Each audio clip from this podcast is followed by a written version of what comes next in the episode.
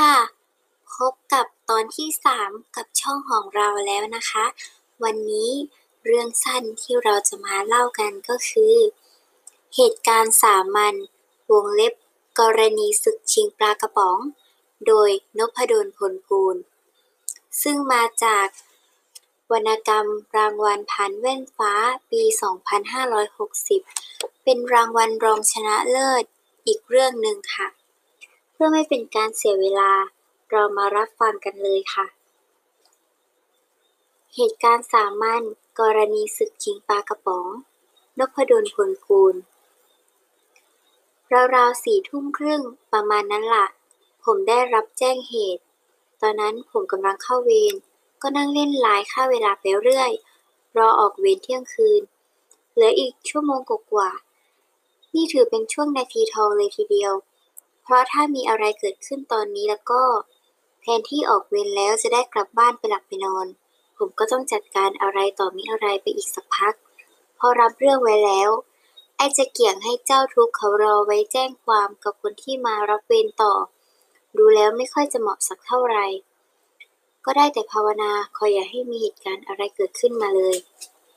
จะว่าไปแล้วโรงพักเล็กๆระดับตำบลที่ผมประจำอยู่เนี่ย ชาวบ้านเขาไม่ค่อยจะมีเรื่องมีราวอะไรกันนักหรอก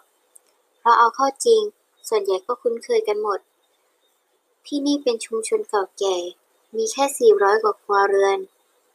อยู่กันมาตั้งแต่รุ่นปู่ย่าตาทวดกันทั้งนั้น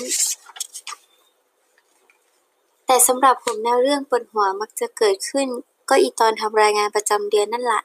เพราะสถิติคดีมักจะไม่ได้เป้าหมายตามที่หน่วยเหนือเขากำหนดมาให้ สมมติว่าเดือนนี้รับคดีไว้ห้าเรื่อง เดือนหน้าจะต้องให้ได้มากกว่าจำนวนคดีต้องมีเพิ่มขึ้น ในขณะที่อีกทางหนึ่ง เราก็รณรงค์ให้อาชญากรรมลดลง คุณว่ามันย้อนแย้งกันดีไหมล่ะสำหรับผู้ปฏิบัติอย่างผมแล้ว นี่เป็นเรื่องที่ขำไม่ออกกันเลยทีเดียว ยิ่งดึกก็ยิ่งเหงา เพราะช่วงนี้น้ำท่วมท่วมทางตำบล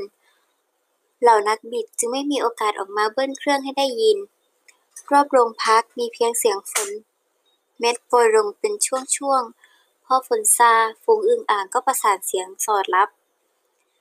มันช่างเป็นบทเพลงออเคสตราชวนให้บรรยากาศซึ่งห่มห่อด้วยความชื้นเย็นอย่างตอนนี้หดหูสิ้นดี ผมเข้าเวรคู่กับดาบตำรวจรอเกษียณอีกนายหนึ่ง แกทำหน้าที่ขับรถ ผมกับลุงดาบนั่งคุยกันมาตั้งแต่เย็นจนหมดเรื่องคุยกันไปนานแล้ว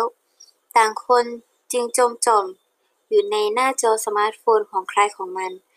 ทิ้งให้พัดลมตั้งพื้นตัวเก่าอายุสิบกว่าปี เท่าโรงพักสายหน้า ไปทางนั้นทางนี้ทีอย่างเกียจคร้านเต็มทน วิทยุสื่อสารซึ่งวางอยู่บนโต๊ะทำงานส่งเสียงครกครากแทรกขึ้นมาประยะ ต้นทางซึ่งเป็นที่พักสายตรวจแห่งใดแห่งหนึ่งคงกรอกเสียงมาพอให้รู้ว่า มีคนประจำการอยู่ มากกว่าจะเป็นการรายงานสถานการณ์ใด ๆ อสี่ทุ่มครึ่ง วิทยุก็ตะโกนเรียก ผมสะดุ้ง ดูเวลาบนจอแล้วก็ต้องถอนหายใจทิ้ง ก่อนจะคว้าวิทยุขึ้นมาขานรับ ศูนย์วิทยุแจ้งแจ้งมาว่ามีเหตุทำร้ายร่างกายกัน เมื่อ 15 นาทีก่อน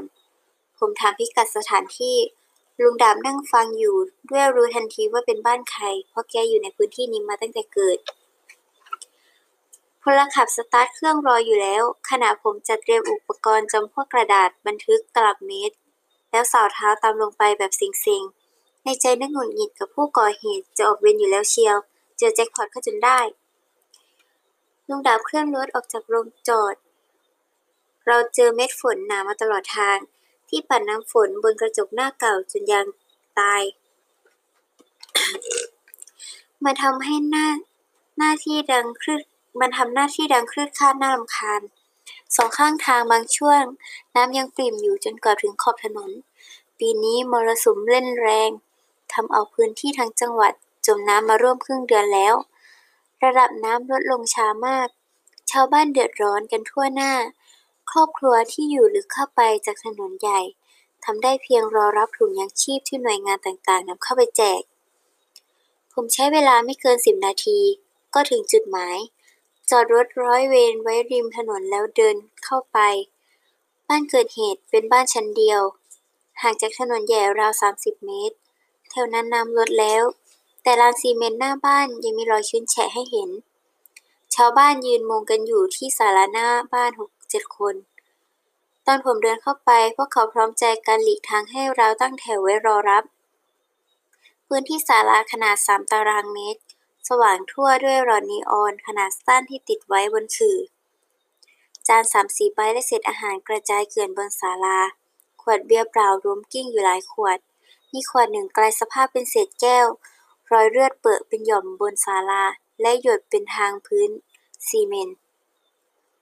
โทรศัพท์ในมือผมทำหน้าที่เก็บภาพทุกแง่มุมไว้เป็นหลักฐาน เสร็จแล้วจึงสเก็ตแผนผังที่เกิดเหตุคร่าวๆลงในกระดาษบันทึก ชาวบ้านบอกว่าคนเจ็บถูกนำตัวส่งโรงพยาบาลแล้ว ก่อนที่ผมจะมาถึง ส่วนคู่กรณีหายไปในความมืดหลังก่อเหตุ เป็นสูตรสำเร็จที่ใครก็ไม่รู้คิดค้นขึ้น ผมนึกคำขำในใจว่านี่กำมัง เราจึงต้องเรียกเขาว่าผู้ต้องหา สอบถามชาวบ้านได้ความว่าที่มามุงกันอยู่นั้นไม่มีใครอยู่ในเหตุการณ์ แต่ก็พอจะประติดประต่อเรื่องราวได้ว่าผู้เสียหาย เออ คนที่ถูกตีหัวน่ะ ชื่อนายสมคิด เป็นลูกชายนายคล้อย เจ้าของบ้านเกิดเหตุ ก่อนเกิดเหตุนั่งดื่มเบียร์อยู่บนศาลากับเพื่อนหลายคน ส่วนคู่กรณี ชื่อนายอำนวย ก็เป็นญาติพี่น้องกันนั่นแหละ บ้านอยู่ถัดเข้าไปข้างในนี่เอง นายอำนวยจะร่วมวงอยู่ด้วยหรือไม่ จะขัดใจกันด้วยเหตุอันใดก็ไม่มีใครรู้ มารู้อีกทีก็ลงม้ลงมือกันซะแล้ว นายอำนวยตีหัวนายสมคิดด้วยขวดเบียร์เสียเลือดอาบ ถูกส่งตัวถูกนำตัวส่งโรงพยาบาลประจำอำเภอแล้ว เสร็จจากที่นี่ผมคงต้องต้องตามไปดูอาการเสียหน่อย จะได้ถ่ายรูปบาดแผลไว้เป็นหลักฐาน แล้วค่อยเรียกพยานมาสอบสวนรายละเอียดอีกที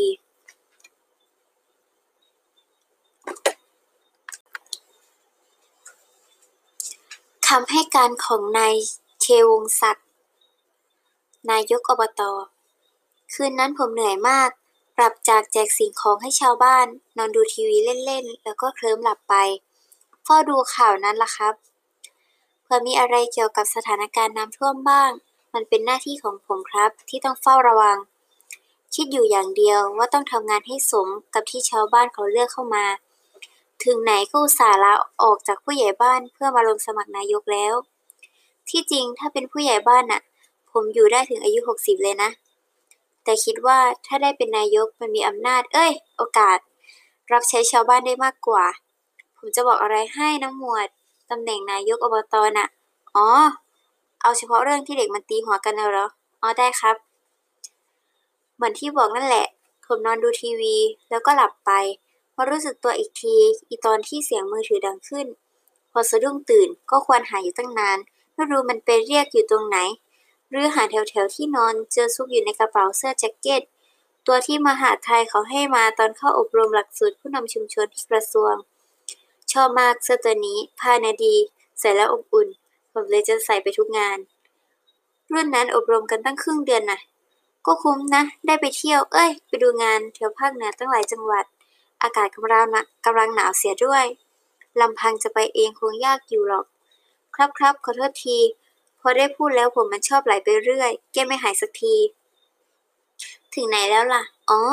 ผมยกมือถือขึ้นดู เห็นว่าเป็นเบอร์ของน้าคล้อยที่เคยเมมไว้ คิดว่าแกคงมีเรื่องด่วนอะไรสักอย่างถึงได้โทรเอาป่านนี้ เพราะตอนเย็นก็เพิ่งเจอกันอยู่ กดรับ แล้วผมก็ฮัลโหลฮัลโหลอยู่ตั้งนาน ไอ้ผมยังงอแงอยู่ส่วนน้าคล้อย แกก็พูดอะไรฟังไม่รู้เรื่องมือนกำลังตกใจ จับใจความได้ว่า นายสมคิดลูกชายแกถูกตีหัวแตก ได้ยินแค่นั้นผมก็ตาสว่างแล้วครับ พูดก็พูดเถอะน้าคล้อยน่ะ ไม่ใช่ญาติก็เหมือนญาติ ผมกับแกถูกใจกัน อาจจะเป็นเพราะชอบทำงานเพื่อส่วนรวมเหมือนกันกระมังน้าคอยแกอาสาเข้าไปทำงานในกลุ่มอะไรต่อมีอะไรของตำบลเยอะแยะไปหมด เลยมีอาสาสมัครพรรคพวกเยอะ โชคดีที่ตอนสมัครชิงตำแหน่งนายก แกออกหน้าหนุนผมเต็มที่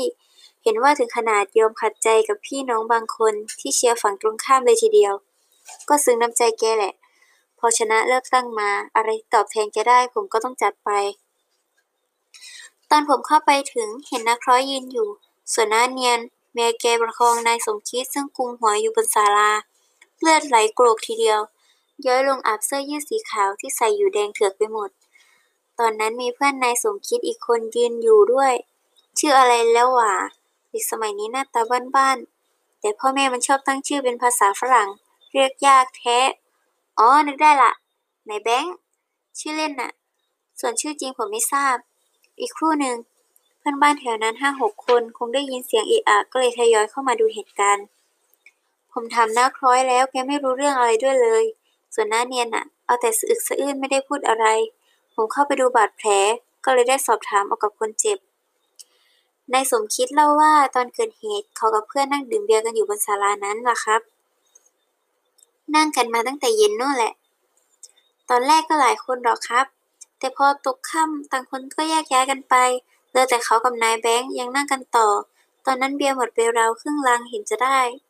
ก็คงจะมึนๆกันบ้างแล้วแหละ นั่งคุยกันไปเรื่อยเปื่อย เรื่องฟ้าฝน เรื่องหาปลาก็วนๆอยู่กับสถานการณ์น้ำท่วมนั่นแหละ เอออ่าคือยังไงล่ะ จะว่าอย่างนั้นก็ได้ เบียร์นั่นน่ะ ผมเป็นคนซื้อเข้าไปให้เองตั้งแต่ตอนเย็นโน่น รู้ว่าศาลาหน้าบ้านนาคล้อยน่ะ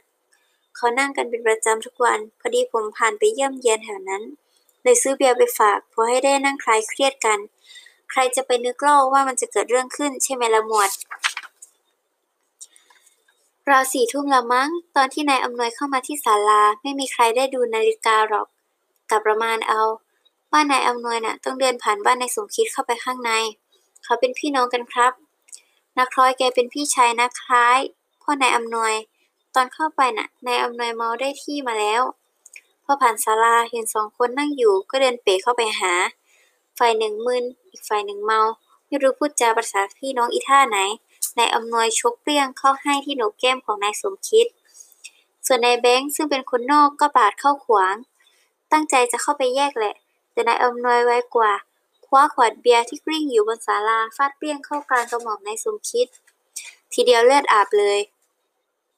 แล้วนายอำนวยก็วิ่งหนีกลับไปทางหน้าบ้านนักคล้อยรู้เรื่องจึงไม่ออกมาดู พอเห็นว่าเป็นอะไรก็โทรโทรหาผมเป็นคนแรก แกก็คิดถึงคนที่พึ่งพาได้ก่อนแหละ ตอนแรกผมขับมอเตอร์ไซค์ไป แต่พอเห็นนายสมคิดเลือดออกมากเหลือเกินก็จะไม่ทันการเลยกลับไปเอากระบะที่บ้านมารับไปส่งโรงพยาบาล ระหว่างทางก็แวะแจ้งเหตุที่พักสายตรวจ ผมเกี่ยวข้องแค่นี้แหละหมวดนายอำนวยน่ะหรอไม่รู้สิ ถึงตอนนี้ก็ยังไม่รู้ว่าหนีไปหลบอยู่ที่ไหน ผมเคยเข้าไปตามถึงบ้าน แต่นาคล้ายก็บอกไม่รู้ไม่เห็น ผมคิดว่าแกไม่ยอมบอกมากกว่าความรักลูกน่ะนะ คนเราทำได้ทั้งนั้นล่ะ ถึงขนาดให้หลบอาญาแผ่นดินก็ยอม ยได้ข่าวเหมือนกันว่านายอำนวยอยู่ระหว่างคุมประพฤติคดียาเสพติด คราวนี้คงหนียาวละ หาตัวยากสักหน่อยนะหมวด แต่ผมว่าหมวดลองไปสืบหาเอาจากนายวิเชียนน่าจะได้เบาะแสอะไรบ้างนะ รายนั้นเขาถนัดเรื่องการวิ่งเต้นช่วยเหลือคนที่กำลังมีคดี อีกอย่างนะคล้ายกับนายวิเชียนน่ะเขาสนิทสนมกันมากพอสมควรทีเดียว อ๋อครับ มันเป็นหน้าที่ของนายกอยู่แล้ว ถ้ามีอะไรเพิ่มเติม ผมจะแจ้งให้หมวดทราบทันทีเลยครับ คำให้การของนายคล้อย บิดาผู้เสียหาย ให้ตายดับสิอ้าไม่เคยมีเรื่องมีราวกันมาก่อนเลยจริงๆนะหมวด พี่น้องกันน่ะ มันจะมีเรื่องอะไรนักหนา ถึงขนาดต้องลงไม้ลงมือกันนี่ นี่ถ้าไม่เมาเหมือนหมาแล้วถูกพวกนั้นยุเอา ผมก็ไม่คิดว่ามันจะทำหรอก ไอ้หน่วยนะไอ้หน่วย ไม่น่าทำกันได้แทนที่จะช่วยพี่น้องเวลามีเรื่องกับคนอื่น แต่ไอ้สันดานนี่กลับมาเล่นกันเองคงไม่ได้จริง ๆ ผมสาธยายให้ฟังตั้งแต่แรกเลยดีกว่า ไอ้หน่วยน่ะมาหลานผม ลูกไอ้คล้ายน้องชายผมเอง มีการสองคนพี่น้องแค่นี้แหละ คานตามกันมาห่างคนละปี เนี่ย บ้านมันอยู่ถัดเข้าไปข้างในนั้นปลูกอยู่บนที่ดินของพ่อผืนเดียวกัน เพิ่งจะแบ่งแยกโฉนดออกเป็นสองแปลงก็หลังจากพ่อตายแล้ว พ่อแกไม่ยอมให้แบ่งผืนดินของปู่ย่าตายายออกให้อยู่ร่วมกันไปอย่างนั้น ก็รักใคร่กันดีอยู่ครับ พ่อแกสอนอยู่เรื่อยแหละว่าพี่น้องต้องดูแลกัน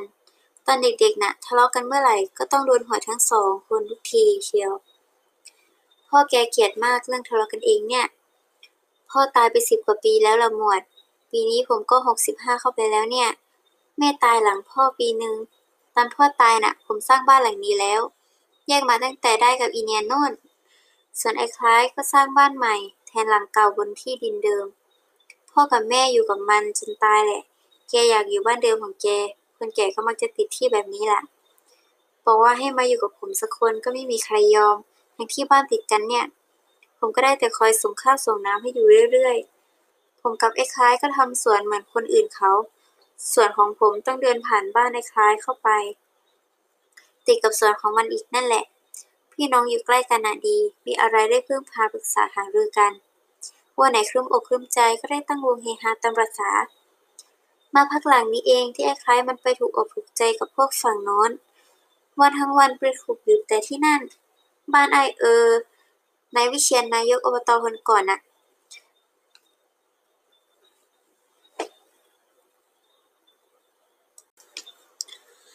บ้านไอเออนายวิเชียรนายกอบตคนก่อนน่ะ ตื่นเช้ามา ล้างหน้า ล้างตาเสร็จก็ข้ามถนนไปละ ที่นั่นเขามีสภากาแฟกันหน้าบ้านทุกวัน นั่งกันตั้งแต่เช้ายันเย็นแหละ คนนั้นกับคนนี้ไปวนกันอยู่อย่างนั้น ส่วนใหญ่พวกคอการเมืองเก่งๆทั้งนั้น รู้ทุกเรื่องตั้งแต่เรื่องในตำบลไปถึงทุกเรื่องระดับประเทศ วิพากษ์วิจารณ์กันไปชดๆไอ้คล้ายเองก็ข้ามไปข้ามมาไม่รู้วันละสักกี่รอบ งานการไม่คิดจะทำกันละอ๋อไอ้คล้ายมันไปคลุกอยู่กับเขาตั้งแต่สมัยนายวิเชียรเป็นนายกนั่นแหละ ว่ากันตามจริง ผมเองกับนายวิเชียรก็คุ้นเคยกันอยู่หรอก เห็นมาตั้งแต่ยังเป็นเด็ก แต่ที่ไม่ไปสูงสิง เพราะผมไม่ค่อยชอบนิสัยคนบ้านนั้น เขาชอบทำใหญ่ ยกตัวข่มคนอื่นกรรมพันละมั้ง เป็นมาตั้งแต่สมัยปู่มันโนอนนายวิเชียรเองก็ใช่ย่อย ตอนเป็นนายกน่ะ เดินแขนอ้าหน้าเชิดเลยทีเดียว แหม ใครบ้างจะไม่รู้หัวละห้าร้อยจ่ายล่วงหน้าก่อนเลือกตั้งคืนนึง บ้านผมก็มีคนติดต่อออกมาให้ แต่ผมไม่รับหรอก แล้วก็ไม่เลือกด้วย คนอย่างนายวิเชียรจะเข้าไปทำหน้าที่อะไรได้ เรียนหนังสือก็ไม่จบ สุดท้ายต้องวิ่งไปหาซื้อวุฒิการศึกษามาเพื่อลงสมัคร ได้เข้าไปถอนทุนอยู่สมัยหนึ่งก็แพ้ไม่เป็นท่าให้กับนายเชวงศักดิ์เขาก็เลยผูกใจเจ็บเอากับนายยุทธศักดิ์เสียนักหนายังไงเล่าหมวดถามมาผมก็เล่าไปเรื่อยอะมาว่าถึงไอ้น้องชาย ของผมกันต่อดีกว่านะ มันเริ่มออกอาการแปลกๆกับผมตั้งแต่ก่อนเลิกนายกครั้งที่แล้วนั่นแหละบ้านมันอะหนุนนายวิเชียรกันจนออกนอกหน้า ดีอย่างนั้นอย่างนี้ เป็นนักเลงใจถึงพึ่งได้ ขอหินขอทรายมาถมหน้าบ้านก็ขนมาให้ทำไมจะไม่ได้ล่ะ เงินหลวงทั้งนั้น ถึงหน้าแรงก็เอาเครื่องสูบน้ำของอบตมาให้ใช้ มันก็วนใช้กันแต่เฉพาะในกลุ่มของตัวเองนั่นแหละ คนอื่นได้แตกเสียที่ไหนกัน ไอ้คล้ายมันพูดยกยอให้ผมฟังหนักเข้าก็ชักรำคาญ เลยยกเอาเหตุเอาผลต่างๆ นานามาแย้ง ไอ้คล้ายเถียงไม่ขึ้น มันก็เลยพานออกอาการไม่พอใจผม ตอนแรกก็แค่ตึงๆกันไป แต่พอผมไปช่วยหาเสียงให้นายกสักนั่นแหละ ทีนี้เลยไปกันใหญ่ เดินสวนกัน ถ้าหลีกได้มันก็หลีก ถ้าหลีกไม่ทัน มันก็หันไปทางอื่นไม่มองหน้ากัน แต่เหตุ การมันก็มาระเบิดเอาอีกตอนที่นายกศักดิ์เขาชนะเลือกตั้งนั่นสิคราวนี้มันเล่นขึงลวดหนามกั้นไม่ให้ผมผ่านเข้าสวนกันเลยทีเดียว เล่นกันอย่างนี้ผมก็เอาบ้างสิ ผมปิดทางเข้าบ้านมาเลย ต้องไปเข้าทางอื่น นั่นแหละ พี่น้องต้องกลายเป็นคนอื่นไปตั้งแต่ผลเลือกตั้งออกนั่นแหละ คืนเกิดเรื่องน่ะ ผมหลับไปแล้ว ก่อนนอนก็เห็นแล้วว่าไอ้คิดกับไอ้แบงค์เพื่อนมันนั่งรอเบียร์กันอยู่ตั้งแต่เย็น เบียร์ของนายกศักดิ์ แกมาเยี่ยมเอาของบริจาคน้ำท่วมมาให้ข้าวสารปลากระป๋องอะไรพวกนั้น แล้วแกก็ติดเบียร์มาด้วยลังหนึ่งน้ำท่วมมาร่วมครึ่งเดือน ก็กะว่ามานั่งปรับทุกกันเพราะได้คลายร้อนใจ ป่านนี้ต้นไม้ต้นไร่น่าตายกันไปหมดแล้วไม่รู้ นายกศักดิ์นั่งอยู่จนเบียร์หมดไปขวดหนึ่งแกก็ลุกออกไปทำธุระที่อื่น ผมกับเขาผมดื่มกับเขาด้วยนิดหน่อย พอให้ท้องร้อนๆก็เลิก กินข้าวเสร็จแล้วเข้านอน มารู้สึกตัวอีกทีตอนไอ้แบงค์เคาะประตูเรียกบอกว่าไอคิดถูกตีหัว ผมกระโดดพุงเหมือนถูกล่าออกมาจากที่นอน เห็นไอคิดนั่งกุมกระบาลอยู่ข้างศาลาเลือดโชกเชียว อารามตกใจคิดอะไรไม่ออกเลยโทรไปหานายกศักดิ์รอจนแก แกเอารถกระบะมารับมันไปส่งโรงพยาบาลผมกับอีเนียนก็ไปด้วย หมอเย็บตั้งเจ็ดเข็มแน่ไอ้หน่วย ไอ้ยามจริง ๆ เชียว ไม่เห็นหรอกหมวด ผมออกมาไอ้ลูกหมานั่นก็วิ่งหางจุกตูดไปไหนแล้วไม่รู้ ไอคิดบอกผมเองตั้งแต่ตอนนั้นแล้วว่าไอ้หน่อยเป็นคนฟาดมันด้วยขวดเบียร์มันเมาเละเทมาจากบ้านไอเออนายวิเชียรนั่นแหละ มาถึงก็วายจะเอาปลากระป๋องที่นายยกศักเอามากองไว้ ไอคิดบอกว่าเดี๋ยวค่อยแบ่งไปให้ แต่มันไม่ฟังว่าเอาถุงไปหมดทีเดียวนั่นเลย ไอคิดแย่งกลับ ไอชิบหายนั่นเลยหยิบขวดเบียร์เปรี้ยงเข้าให้ ไม่ละหมวดเจรจาอะไรกันอีก ในเมื่อไม่นับพี่น้องกันแล้ว ก็ไม่ต้องเอามันไว้ นายกศักดิ์บอกว่าพฤติกรรมอุดอุกอาจแบบนี้ มันต้องโดนหลายกระทง ทั้งบุกรุก ทั้งทำร้ายร่างกาย ไม่แน่อาจจะถึงขั้นพยายามฆ่าก็ได้ แกบอกว่าคดีแบบนี้ผมจะยอมความไม่ได้คำให้คำให้การของนายสมคิดผู้เสียหาย ชื่อสมคิดใจเย็นอายุ 19 ปี รู้จักสิครับ เป็นญาติกันนายอำนวยเป็นลูกของอาผมบาดแผลหรอ ยังเจ็บอยู่เลยหมวด ทั้งเจ็บทั้งมึน ไม่ทันได้ระวังโดนเข้าเต็มๆเลย ใครจะไปคิดเล่าว่ามันจะเล่นแรงอย่างนี้ เพราะกันก็เคยมีธรรมดาของคนโตมาด้วยกัน ตอนเด็กๆ เถียงกันชกหน้ากันออกบ่อยไป แต่นั่นมันตอนเด็ก เมื่อก่อนนั่งดื่มด้วยกันประจำ ตั้งวนตั้งวงบ้านผมบ้าน บ้างบ้างมันบ้าง กอดคอแหกปากร้องคาราโอเกะด้วยกันอยู่เรื่อย โถหมดถึงขนาดนี้แล้วใครจะไปกอดคอกันได้อีกเล่า พ่อแกไม่ยอมหรอกครับ วันนั้นตอนบ่ายนายกศักดิ์เอาของมาแจก นายกคนนี้แกดีนะ ตั้งแต่น้ำท่วมนี่แวะเวียนเอาของมาให้อยู่เรื่อยไม่เคยขาดวันก็เอาปลากระป๋องมาให้สามถุง แล้วก็ซื้อเบียร์มาด้วยลังหนึ่งมาถึงก็นั่งกันบนศาลาหน้าบ้านผมนั่นแหละ นั่งกันหลายคนครับวนเวียนคนนั้นไปคนนี้มาพักพวกด้วยกันทั้งนั้น แต่ตกค่ำก็เลยอยู่ไม่กี่คน พอพ่อลุกไปกินข้าว ก็เหลือแค่ผมกับไอ้แบงค์สองคนนั่งโจ๊กกันอยู่จนลากงอกแล้วนี่ เบียร์ลังหนึ่งเหลืออยู่แค่สองขวดละมั้งกะว่าหมดแล้วก็จะแยกย้ายกันไป ก็เมาสิครับ บอกว่าไม่เมาใครจะเชื่อเลิกกันมาตั้งแต่เย็น เห็นครับผมเห็นตั้งแต่มาเดินเข้ามาโน่นแล้ว เซเข้ามาเลยละคงจัดไปเยอะเหมือนกัน อ๋อบ้านอาคล้อยอาคล้าย เขาเป็นทีมงานของนายวิเชียรนายกอบตคนก่อนน่ะ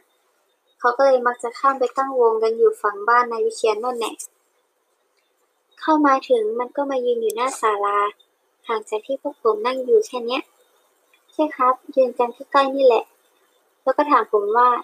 เห็นเขาบอกว่ามึงเก็บปลากระป๋องแจกไว้เยอะ จนแดกไม่หมดเลยหรอกให้กูมั่งสิบ้านกูไม่มีอะไรจะแดกอยู่แล้วโทษนะครับหมวดผมพูดแบบนี้จริง ๆ ผมก็บอกว่าได้รับมาเท่ากับบ้านอื่นแหละ ใครเหรอที่บอกว่าบ้านกูได้เยอะน่ะ แต่ไม่เป็นไรหรอก ถ้ามึงอยากได้กูจะแบ่งให้ แต่มันก็ยังบ่นพร่ำๆต่อไปทำนองว่า นายกศักดิ์น่ะแจกของให้แต่พวกตัวเองบ้านที่ไม่ใช่ของคะแนนอดจะตายหากันอยู่แล้ว พูดไม่พูดเปล่า มันเอื้อมมือมาดึงถุงปลากระป๋องที่กองอยู่ข้างๆไปด้วย ผมเลยปัดมือมันออกเท่านั้นแหละครับ มันชกผมเปรี้ยงเข้าให้ครึ่งปากครึ่งจมูกเห็นดาวระยิบระยับเลยทีเดียว พอเห็นผมโดนไอ้แบงก์ก็เลยขยับลุกขึ้นจะเข้ามาห้าม ไอ้น้อยเลยถีบโครมเข้าให้ที่ยอดอกงายหลังผึ่งไปทางโน้น ผมตั้งตัวได้ก็ลุกขึ้นยืน เปล่าหรอกครับหมวด แค่เตรียมจะป้องกันตัวน่ะ ไม่ได้ต้องการจะวิวาทอะไรกับมันหรอก ผมชกไปทีหนึ่งน่าจะโดนแถวๆเบ้าตามัน แค่ทีเดียวครับไม่หนักหนาอะไรหรอก แต่ไอ้หน่วยน่ะ ถึงจะเมาแต่มันก็ยังไวเหมือนลิง มันหยิบเอาขวดเบียร์กลิ้งอยู่บนศาลานั่นแหละ ฟาดเปรี้ยงเข้ากลางกระหม่อมผมนี่มึนตึบเลย ดินทีเดียว แต่มันก็ตั้งท่าจะซ้ำอีกแหละ ถ้าไอ้แบงค์ไม่วิ่งไปเรียกพ่อผมซะก่อน มันเลยวิ่งกลับไปทางถนนใหญ่ เห็นแววๆว่าข้ามไปแถวบ้านนายวิเชียรนอน เอาเรื่องสิครับ จะยอมได้ยังไง งานนี้ผมไม่ยอมเจ็บตัวฟรีๆหรอก พี่น้องก็ส่วนพี่น้อง แต่ทำกันขนาดนี้ ถ้าเป็นห่วงจะนับพี่น้องไว้อีกหรอนายกศักดิ์บอกผมเอาเรื่องให้ถึงที่สุด แกพร้อมจะเป็นพยานให้ผม คำให้การของนายแบงค์ประจักษ์พยาน ตามจริงผมก็ไม่อยากยุ่งด้วยหรอก มันเป็นเรื่องของพี่น้องเขาทะเลาะกัน เดี๋ยวเขาก็เคลียร์กันเองได้ อีกอย่างผมก็ไม่ได้บาดเจ็บอะไรนักหนา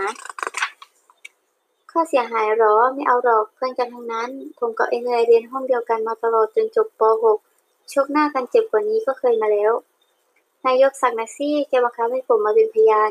คือน้ำเข้าไปลากผมออกมาจากที่นอนเลยทีเดียว แกบอกว่าไม่มาไม่ได้มันเป็นอาญาแผ่นดิน ถ้าไม่มาละหมวดจับผมแน่ ผมก็กลัวสิ ไม่มีอะไรหรอกครับ วันนั้นอะผมเข้าไปนั่งเล่นที่บ้านไอคิด ไปทุกวันแหละน้ำท่วมออกไปเที่ยวที่ไหนไกลๆไม่ได้ตกบ่ายก็ล่อเบียร์กันอ๋อศาลาหน้าบ้านปลาคร้อยเขาตั้งวงกันทุกวัน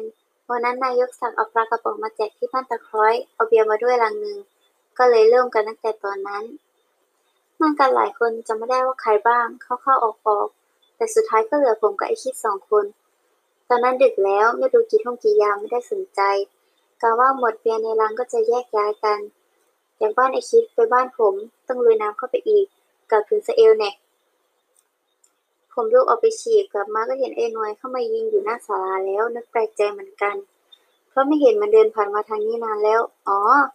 ผมรู้มาว่าเขาเคืองกันเรื่องเลือกตั้งนายกอบตตาคล้อยกับตาคล้าย เขาเชียร์กันคนละทีมก็เลยขัดใจกัน ผมนึกว่ามันจะเข้ามาร่วมวงด้วย เคยสิ เมื่อก่อนนั่งด้วยกันบ่อย สักพักมันเอ่ยถามปลากระป๋องแจกน้ำเพิ่มที่กองอยู่บนศาลา มันเมานั่นแหละ คงเต็มที่มาจากบ้านนายวิเชียนโน่นแล้ว กินเหล้าขาวเหิงมาแต่ไกล มันพูดเรื่อยไปถึงเรื่องว่านายกสักดิ์แจกของให้แต่พวกของตัวเองอะไรทำนองนั้น พอไอคิดเผลอไอ้น้อยก็คว้าถุงปลากระป๋องที่นายกกองไว้ ไอคิดแย่งคืนดึงกันไปกันมาจนถุงปลากระป๋องกระเด็นเพ่นพ่านเต็มศาลา ไอ้น้อยเลยซัดหมัดเปรี้ยงเข้าให้ที่หน้าไอคิดหงายหลังไป ผมเห็นท่าไม่ดีเลยลุกขึ้นเข้าไปขวาง ตะโกนอะไรออกไปบ้างจะไม่ได้แล้วทำน้องว่าอย่าทะเลาะกัน แต่ไอ้หน่วยมันไม่ฟังถีบผางมาที่ผม ตรงยอดอกกิ้งตกศาลาไปโน่น ตอนนั้นเห็นไอคิดกระโดดลงจากศาลาเข้าไปตะลุมบอลกันนัวเนียอยู่บนพื้น แล้วก็ได้ยินเสียงขวดแตกดังเพลงพอผมลุกขึ้นก็เห็นไอคิดกุมหัวได้หลายกลุ่มอยู่แล้ว ไอหน่วยน่ะหลอหมอดหนีไปทางไหนไม่รู้ ไม่ทันได้มองหรอก ผมวิ่งไปเรียกตาคล้อยออกมา พอเห็นไอคิดหัวแตกแกก็โทรไปบอกนายกศักดิ์มารับไปส่งโรงพยาบาล ผมก็รู้เรื่องแค่นี้แหละหมด จะกลับได้ยังล่ะ ครับไม่ติดใจเอาความอะไรกับใครทั้งนั้นล่ะครับคำให้การของนายอำนวยผู้ต้องหา ชื่ออำนวยใจเย็น อายุ 19 ปี ไม่ต้องการทนายความครับ เริ่มกันเลยใช่ไหมหมวด อ๋อเดี๋ยวก่อน ขอให้คนที่พาผมมามอบตัวเข้าฟังด้วยได้ไหม นายกเชียนอะขอบคุณครับ วันนั้นตอนบ่ายผมไปตามพ่อที่บ้านนายกเชียน อดีตนายกนะครับ แต่พวกเราเรียกกันแบบนั้นจนติดปาก ยังไงพวกเราก็ยังรู้สึกว่าแกเป็นนายกของเราเสมอ พ่อไปตั้งแต่เที่ยงแล้วครับ ชมรมกาแฟแกอยู่ที่นั่น ตอนผมไปเห็นมีพักพวกกันนั่งอยู่ราวเจ็ดแปดคน นายกเชียนก็นั่งอยู่ด้วย พอรู้ว่ามีคนมาหาพ่อแกก็เลยลุกออกจากวงกลับบ้าน ผมกำลังว่างไม่รู้จะไปไหนก็เลยนั่งต่อ คุยเล่นกันไปจนถึงเย็น นายกเชียนแกก็ยกเหล้าขาวกับเบียร์มาวางไว้อย่างละขวดเหมือนทุกวัน ใครถนัดอะไรก็เลือกอย่างนั้น ผมเล่าเหล้าขาวอย่างเดียว ก็เยอะอยู่นะ ตอนนั้นเริ่มรู้สึกว่าตาลายแล้วจู่ๆมีใครไม่รู้เปิดประเด็นเรื่องของแจกน้ำท่วมขึ้นมา บอกว่าที่บางคนไม่ได้รับแจกก็เพราะพวกข้าวสารปลากระป๋องน่ะไปกองอยู่ตามบ้านหัวคะแนนของนายกศักดิ์ทั้งนั้น พวกนั้นกินกันจนเปรมถึงตอนน้ำลดก็คงเอาไปขายเพราะกินกันไม่หมด นายกเชียนแกเอ่ยขึ้นมาว่า ไปดูที่บ้านลุงคล้อยก็ได้ ปลากระป๋องกองอยู่สักห้องหนึ่งได้แล้วมั้ง แล้วแกก็หันมาถามผมว่า พี่น้องกันได้ส่วนแบ่งกับเขาบ้างไหม ผมย้อนนึกดู เออ มันก็จริงเหมือนเขาว่า ตั้งแต่น้ำท่วมมาที่บ้านผมเพิ่งได้รับแจกแค่ครั้งเดียว ถึงตอนนั้นพวกที่นั่งล้อมวงอยู่ก็พูดขึ้นมากันหมดว่า ผมยอมได้ยังไง ชาวบ้านต้องมีสิทธิ์ได้รับแจกเท่าเทียมกันทุกคน ที่นายกศักดิ์ทำน่ะ มันไม่ถูกต้อง ว่ากันตามจริงปลากระป๋องแค่นั้นผมไม่อยากได้หรอก แต่เหมือนที่นายกเขียนว่านั่นแหละ ผมต้องทำเพื่อความถูกต้อง ทุกคนก็เลยบอกให้ผมไปทวงสิทธิ์เอาจากลุงคอย ผมข้ามถนนไปตรงแนวไปเลย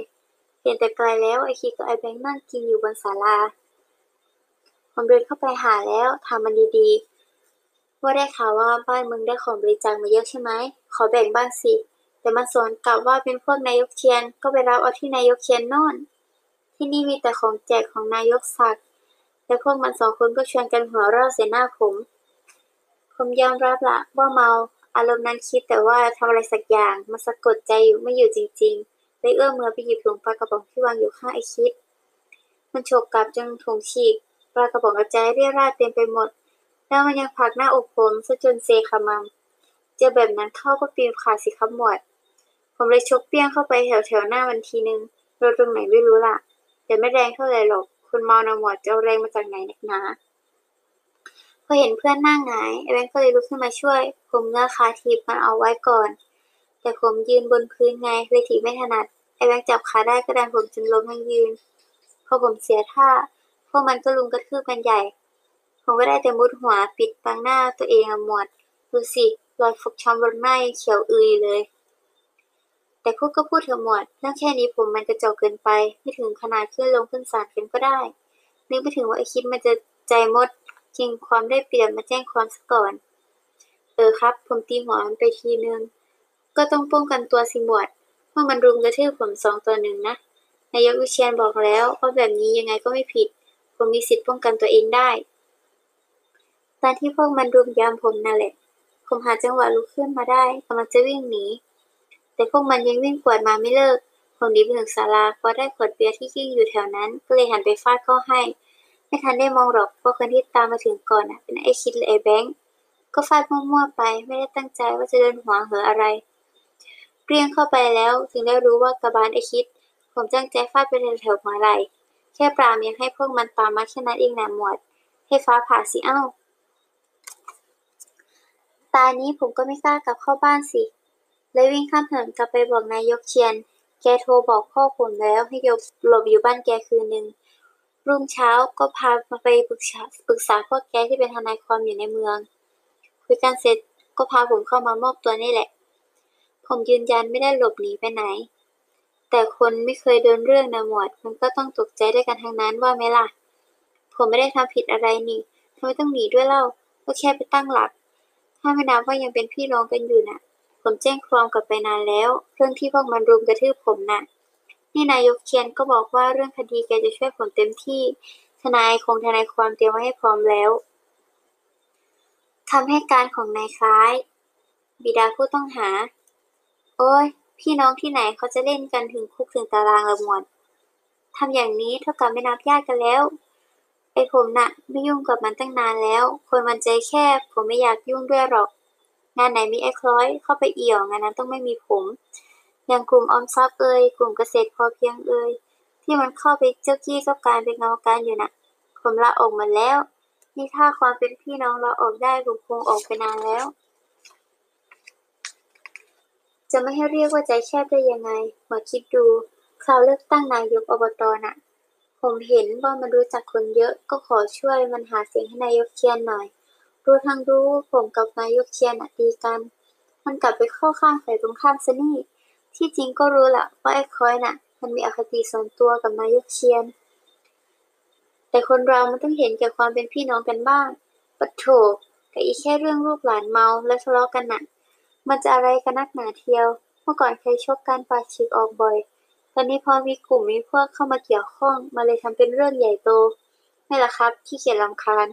ผมบอกให้นายกเชียนเขาจัดการไปได้เลยตามที่เห็นสมควร มีอะไรหมดก็ไปถามเอากับเขาเองก็แล้วกันนะคำให้การของนายวิเชียน อดีตนายกอบต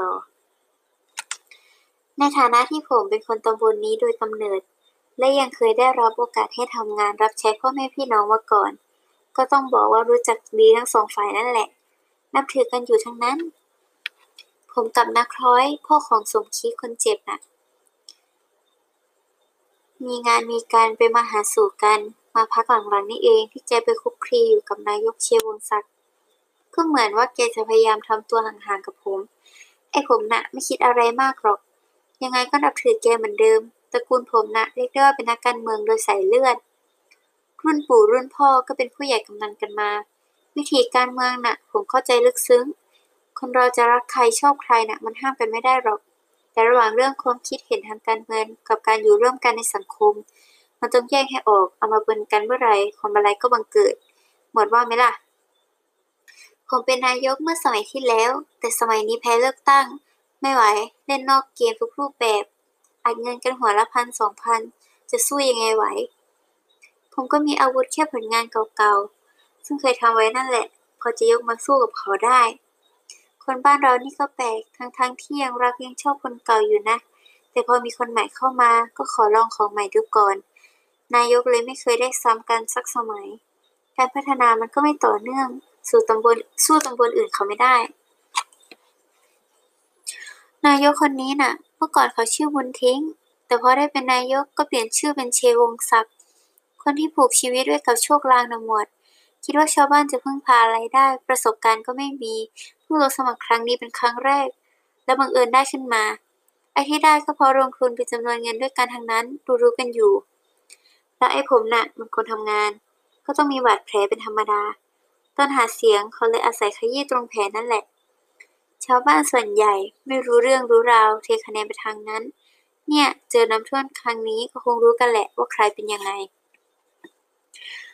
ตอนรับตำแหน่งใหม่ ๆ เข้าไปรื้อโครงการเก่าที่ผมทำทิ้งไว้หมด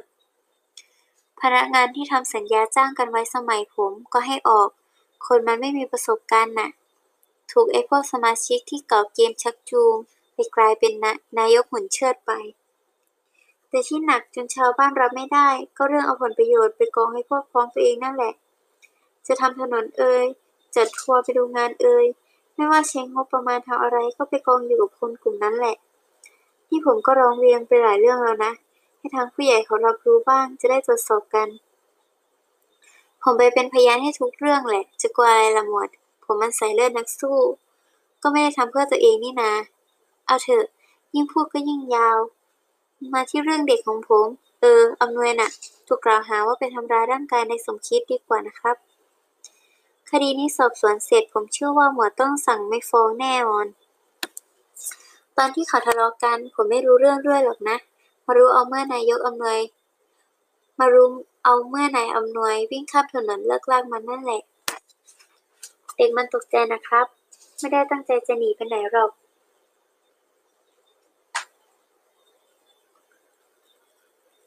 เห็นฝ่ายโน้นหัวร้างข้างแตก เขาก็ต้องวิ่งมาหาคนพึ่งพาได้ มาเล่าให้ฟังปากคอสันว่านายสมคิดหัวแตก เขาเหวี่ยงด้วยขวดเบียร์ที่ตกอยู่แถวนั้นแหละ แค่ทีเดียว ไม่ได้โดนแรงมากหรอก แต่ที่เลือดไหลโกรกคงเป็นเพราะฤทธิ์เหล้ากระมัง เพราะเห็นว่าตอนเกิดเรื่องนายสมคิดเมาหนักทีเดียว พูดจาไม่ค่อยรู้เรื่อง ตอนออกไปจากบ้านผมเขายังไม่เมานะครับ แค่กลุ่มๆปกติไม่ค่อยดื่มหรอกอำนวยเขาเป็นเด็กขยันครับ วันๆเอาแต่ทำงานรับจ้างทาสี วันนั้นบังเอิญหน้าบ้านผมมีดื่มกันนิดหน่อย ก็คุยวิพากษ์วิจารณ์การบ้านการเมืองกันไปเรื่อย เรื่องการเมืองนี้นะ ถ้าได้พูดใน หมู่พวกเดียวกัน แล้วเราก็สนุกอย่าบอกใครเทียวเราจะด่าฝ่ายตรงข้ามอย่างไรก็ได้ ที่มีลูกคู่นั่งฟังคอยส่งเสียงเฮด้วยแล้ว ก็เป็นที่สนุกสนานกันละ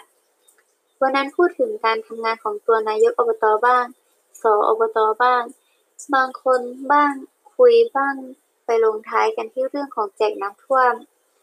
ผมเพียงเปรยๆไปตามที่ได้ยินมาว่าพวกปลากระป๋องที่มีคนบริจาคมาน่ะ ไปกองอยู่ที่บ้านหัวคะแนนนายกทั้งนั้น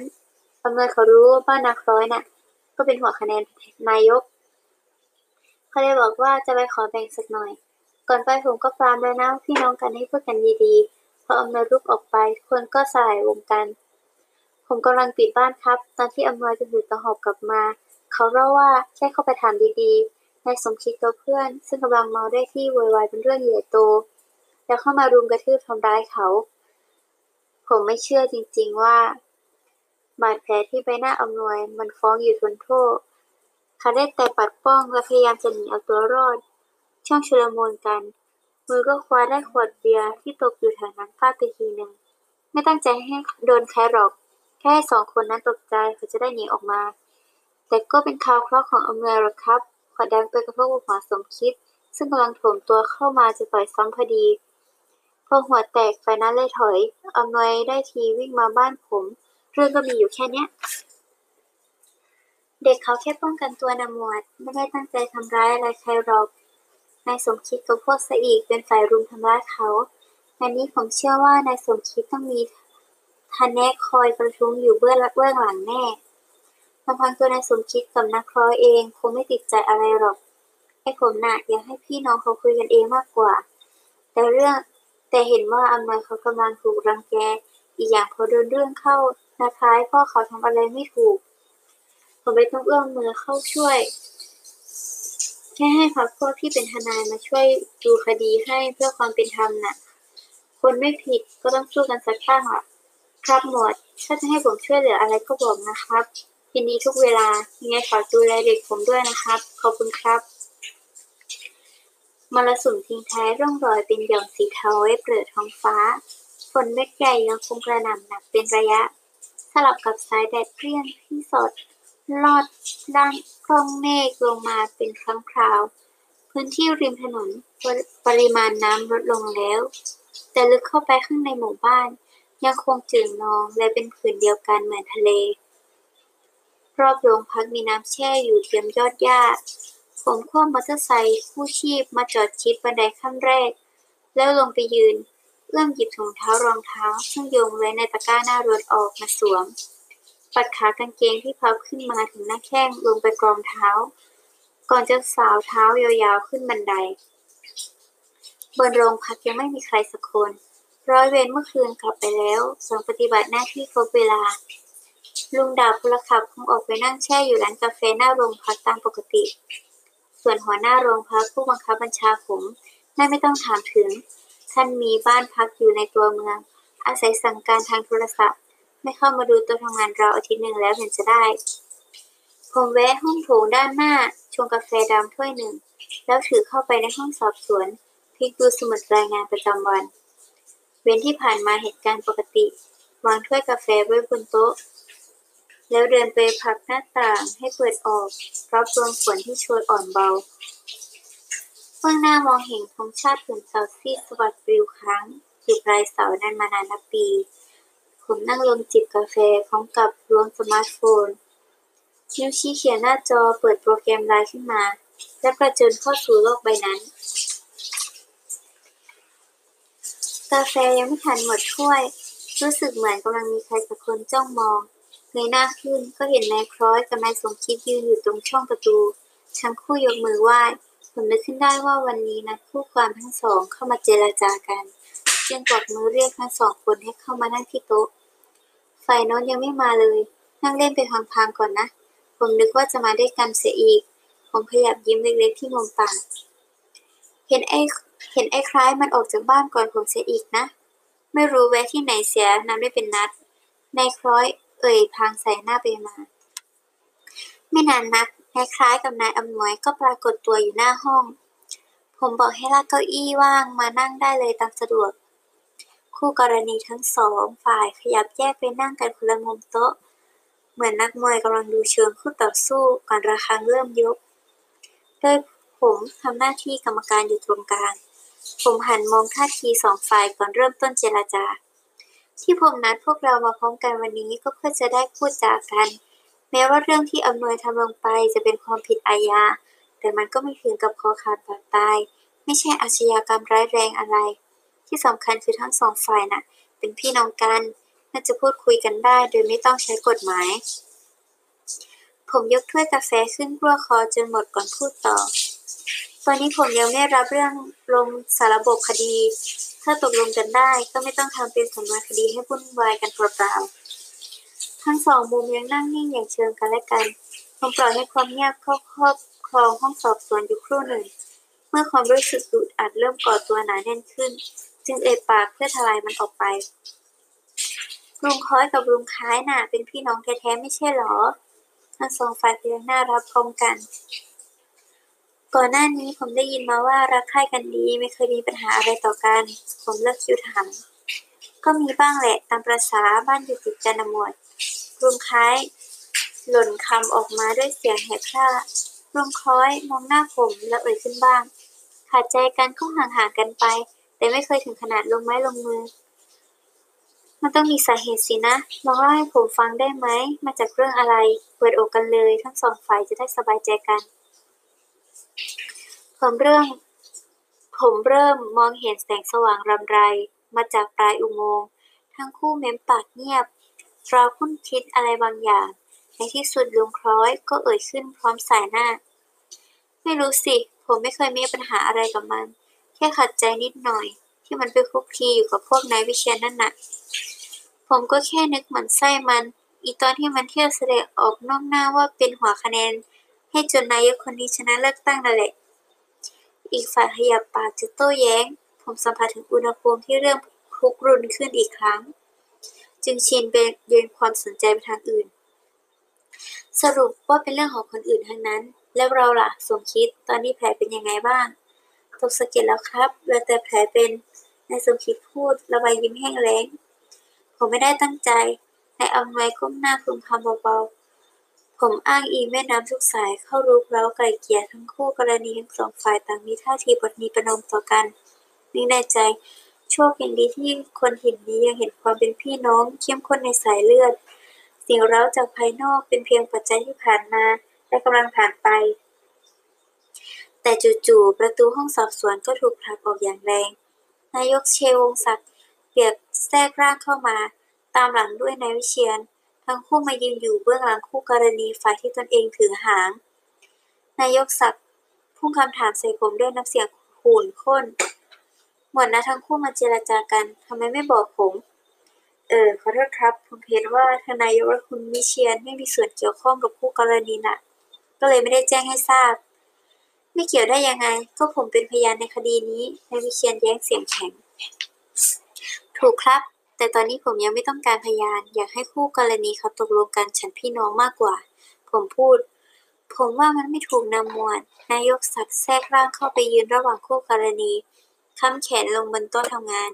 แล้วโน้มหน้าเข้ามาใกล้ผม มันมีคดีเกิดขึ้นแล้วซ้ำเป็นเรื่องในพื้นที่ที่ผมต้องดูแลทุกสุข หน้าที่ของหมวดก็คือทำการสอบสวนไปจะไกล่เกลี่ยกันได้ยังไง มันเป็นคดีอาญาแผ่นดินทำอย่างนี้ ถือเป็นการปฏิบัติหน้าที่โดยมิชอบน้ำหมดนายวิเชียนยืนกอดอกอยู่ใกล้กันพยักหน้า คงเป็นครั้งแรกที่เขาเห็นด้วยกับคู่ต่อสู้ทางการเมืองคนนี้ ได้ยินคำพูดของนายกศักดิ์แล้วรื่นหูกว่าที่เคย ผมเอนหลังพิงผนังเก้าอี้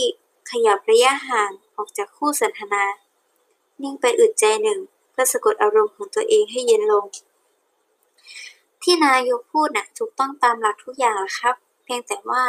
ระหว่างเดินหน้าทำคดีต่อไป เพื่อให้เรื่องจบลงด้วยคำพิพากษา กับการที่พี่น้องเขาตกลงกันได้เองเนี่ย นายกคิดว่าอย่างไหนจะทำให้พื้นที่ของนายกสงบสุขได้มากกว่ากันล่ะกุนซือทั้งสองฝ่ายนิ่งเงียบ แต่ใบหน้ายังคงยับย่นด้วยกันทั้งคู่ ครู่หนึ่ง นายกศักดิ์ยื่นข้อเสนอให้ผม เอาอย่างนี้ผมขอปรึกษาลูกบ้านของผมก่อน ว่าเขาจะเอายังไงกันแน่ ตามสบายครับท่านนายก ผมพายมือเชื้อเชิญ นายกศักดิ์แต่ไหลสองพ่อลูกฝ่ายตนเอง แล้วเดินเดินนำออกไปนอกห้องสอบสวนนายวิเชียนกับคู่กรณีอีกฝ่ายก็ลุกเดินออกไปเอาพิก เดินไปอีกทางหนึ่งเช่นเดียวกัน ผมคว้าสมาร์ทโฟนขึ้นมาเปิดเฟซบุ๊กดูไปเรื่อยๆ เพื่อรอเวลา เห็นข่าวคนกลุ่มคนองค์กรต่างๆกำลังระดมความช่วยเหลือเพื่อนำของมาบริจาคอีกรอบ เมฆฝนบนท้องฟ้าเริ่มจับตัวกันเป็นก้อนใหญ่ แล้วเคลื่อนที่ลงต่ำ ราวจะเอื้อมมือคว้าเอาได้ ห้านาทีหลังจากนั้นเม็ดน้ำพลันเทสายลงมาอย่างหนักแน่นหนักหนา ส่งเสียงอื้ออึงไปทุกทิศทาง คู่กรณีทยอยเข้ามานั่งอยู่เบื้องหน้าตัวทำงานของผมอีกครั้ง ผมลากสายตาขึ้น เพื่อพบกับใบหน้าอันเหน็ดเหนื่อยเหน็ดหน่ายของสองฝ่าย ก่อนเปล่งถ้อยออกไปเสียงดังเคียงกับเสียงฝน ที่รายรอบ ได้คุยเข้าใจกันแล้วจบๆกันไปนะครับ ยังไงเราก็เป็นพี่น้องกันนายคล้อย ใส่หน้าพร้อมคำตอบ ขอให้เป็นไปตามกฎหมายดีกว่าหมวด ผมก็ขอให้การปฏิเสธ ไปต่อสู้คดีชั้นศาลในายอำนวยตอบกลับด้วยแววตาเกี้ยวกราด ผมมึนงงกับคำตอบที่ได้รับ คล้ายว่าปราสาทที่พยายามก่อกวนเม็ดทรายมาก่อขึ้นจนเป็นรูปร่าง ถูกเด็กเกเร ผ่านมา ย่ำยีเหยียบจนทลายคืนลงในพริบตา